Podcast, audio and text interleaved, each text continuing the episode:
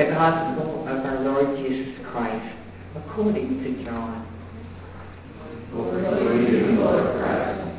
In the beginning was the Word, and the Word was with God, and the Word was God. It was in the beginning with God. All things came into being through the Word, and without it not one thing came into being. What has come into being?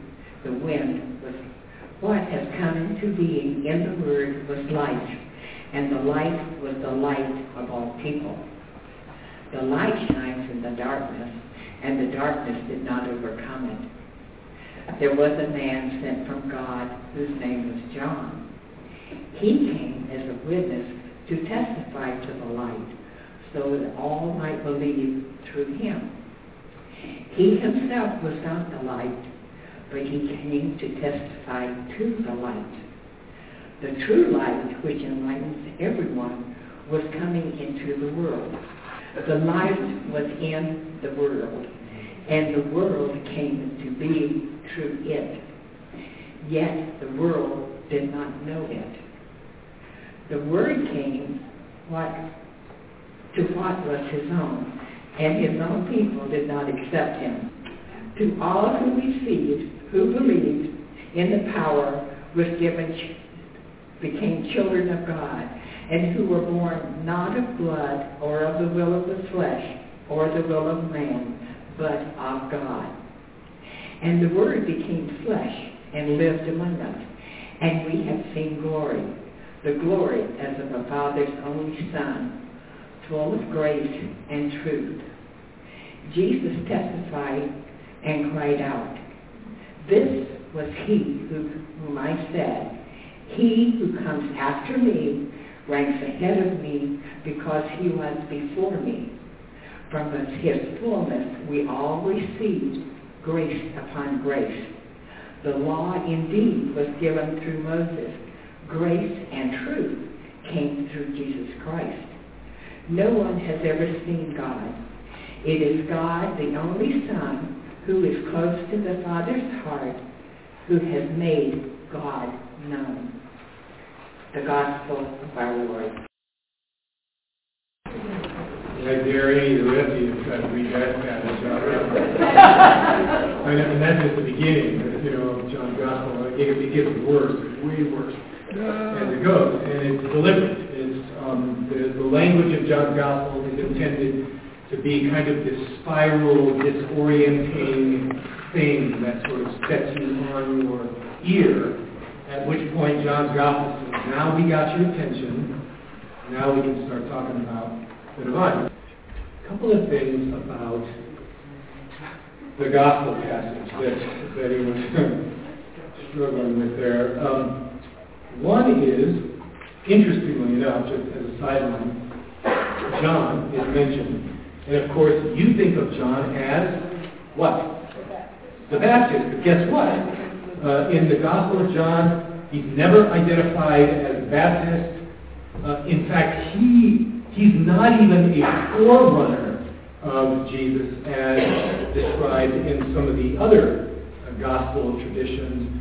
Uh, this figure, John, served only as a witness to what the prologue describes as the light, the word, logos, um, the presence of God uh, in flesh. And so it's a whole different story going on here and we're going to talk about that a little bit. And um, the other little piece that uh, got my attention was uh, when it said that um, no one has seen God.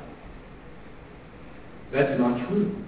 There were all kinds of characters in the Hebrew scriptures that uh, beheld God, sometimes from the front and sometimes from the backside. But there they are, and yet where this thing's coming from is um, there was also a tradition right next to that that if you saw the face of God, you're gone. You know, you just disintegrate or something. Um, as an allusion to the power of God. And one of the ways that that evolved uh, through the Christian tradition, starting in the first couple of centuries of the Common Era, is that God is completely and totally separate from us. And then, by the Middle Ages, it became um, a, a separation of the sacred and the profane, or the sacred and the secular. Certain things are sacred. Church buildings are sacred. This is where you meet God. Everywhere else is, you know, secular or uh, profane. Uh, or we've talked about this. The physical realm and the realm of spirit are completely separate, right? And we spent probably the last 1600 years from the time that uh, Christianity was established as the religion of the empire uh, by imperial Rome, we have been going down that rabbit hole. And, and as a result of that, we miss the deep structure of, of this language in the Gospel of John. And we miss the deep structure of the life of Jesus, the teachings of Jesus, and the whole point of uh, death and resurrection as it's portrayed uh, in the various gospel traditions. We miss it completely because we've got it in our heads that there's a separation between that which is sacred and that which is profane. Well, I've got some good news for you. In the Episcopal tradition, in the Anglican tradition, we hunker down around this thing called incarnation. If you haven't heard that word before. I've been, I've been reading this book by a wonderful author named Erin Morgenstern. Her first book was called The Night Circus. I don't know, and I swear that the women of this congregation introduced me to her as an author. It's a wonderful story if you haven't read it well. Her latest is called The Starless Sea, and it's wonderfully weird. um, and at one point, there's a scene where a couple of people who have been on this great adventure are stepping uh, over the threshold of a, of a house, walking into the house, and they look above the doorway and they see a sign that says, As above, so below. As above, so below. And that is really the heart of our understanding of incarnation. Again, the life, the teaching, the death, the resurrection, and then, and then the, the, the alternate version of all that found in the Gospel of John, beginning with the prologue, all say there is no separation between the sacred and the profane. There's no such thing. There is no separation between sacred and secular. There is no separation between the physical realm and the realm of spirit because the presence of God pervades all things. And oh, wait for it, all people, all of humanity. And so while we're busy with, you know, looking for who's in, who's out, who's right, who's wrong, who's got it, who doesn't, we are missing the deeper structure of our tradition. And please don't go down the rabbit hole of thinking that, oh, Jesus shows up, now we have incarnation, yay! If you read, if you actually read the Bible, the Hebrew Scriptures, you'll discover that incarnation is embedded deeply in the entire Bible. And that Jesus becomes sort of the next embodiment, no pun intended, uh, or the next um, big example of the way in which the presence of God is enfleshed. And uh, one of my favorite translations of that line, the Word became flesh and pitched a tent and moved into the neighborhood. That's, that's incarnation. And it doesn't specify which neighborhood because it, God has moved into all neighborhoods where all humanity and all creation dwells. it behooves us to, to sort of latch onto this and to wrestle as counterintuitive as this sounds. Uh, it behooves us, I think, to wrestle with this deeper structure of our tradition. And let me give you a little hook for that. Brian, if you would do me a huge favor and go back to our version of the Shema.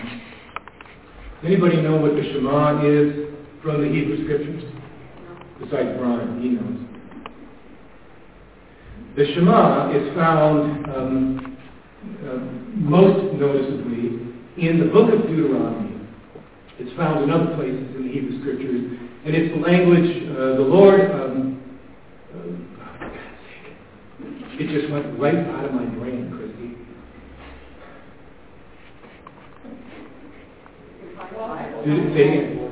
The Lord is one. The Lord is one. Yes. And that's, that's it. That's as good as it gets. so what we use at the 10 o'clock service, at the beginning of every liturgy, when we gather, it's a feminist version of the Shema. And it starts with, go back one more screen. My, God, my brain is just cooked. There it is. The intimate and the infinite are one. Trust that union with your whole heart, doubt and all. This is powerful language. Does anybody remember where we got this from? I don't even know if you remember. Um, it was a one, of the books you you were reading at the time. It was I forget was. Um, it was an article that was presented to us by some a feminist theologian. I don't remember the author of it, but it was given to us by Liz Yudachenzi. Oh. Do you remember Liz? Yeah. And here's, I mean, here's some irony for you. Uh, Liz was, uh, he, she served on vestry. She was senior ward for a couple of years, and uh, and she went off of meds. Um, and in the midst of yet another one of our fun little controversies early in my tenure here at St. Peter's, she ended up going up uh, by Sorensen's uh, on the banks of the Carson River, and she put a bullet in her head and killed herself, and just rocked the congregation to no end. And um, Liz was the one that brought this to our attention and said, is this just the coolest thing or what? And our response was, yeah, it is. And we have been using it ever since. 22, 23 years now, something like that. This is powerful language, folks, because it challenges all of those notions that many of us grew up with. Again, those separations, that, that comfortable dualism that we've been raised with, that the sacred and the profane are separated, sacred and secular, that the physical realm and the realm of spirit, you know, have nothing to do with each other, which is completely antithetical to the, to the gospel tradition and to the stories that are found uh, in the scriptures, both the Hebrew and the Christian scriptures. Completely the opposite. Um, at, at one point, I I think, uh, in the heat of the moment. I refer to the, all those ideas as fake Christianity. You remember that? Some of you that were here. And there is. Um, this is the deeper structure of our tradition. That the intimate and the infinite are one. There is no separation between the sacred and the secular. There is no separation between the physical realm and the realm of spirit. And oh, there's no separation between the presence of God and us and the rest of humanity and all of creation. Past, present, and future. And so every Sunday when we gather, we hear this version of the Shema and the invitation to trust that union with our whole heart. Doubt and all.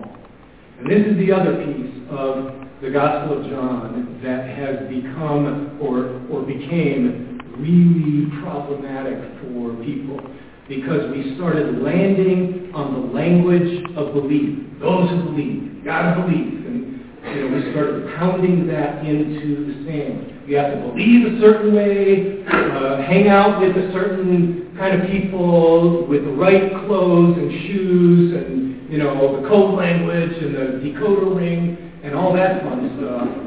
You know, and as long as we keep landing on that language, which, by the way, is not the core of the Gospel of John, nor is it the core of the Gospel tradition or the teachings of Jesus. Nowhere in any of the Gospels does Jesus say, worship me or believe in me. He says, rather, we said it, follow me. Yes, follow me. It behooves us to hang on, to, to wrap our brains and our hearts around the core of our tradition. All are one. We live in union with the divine.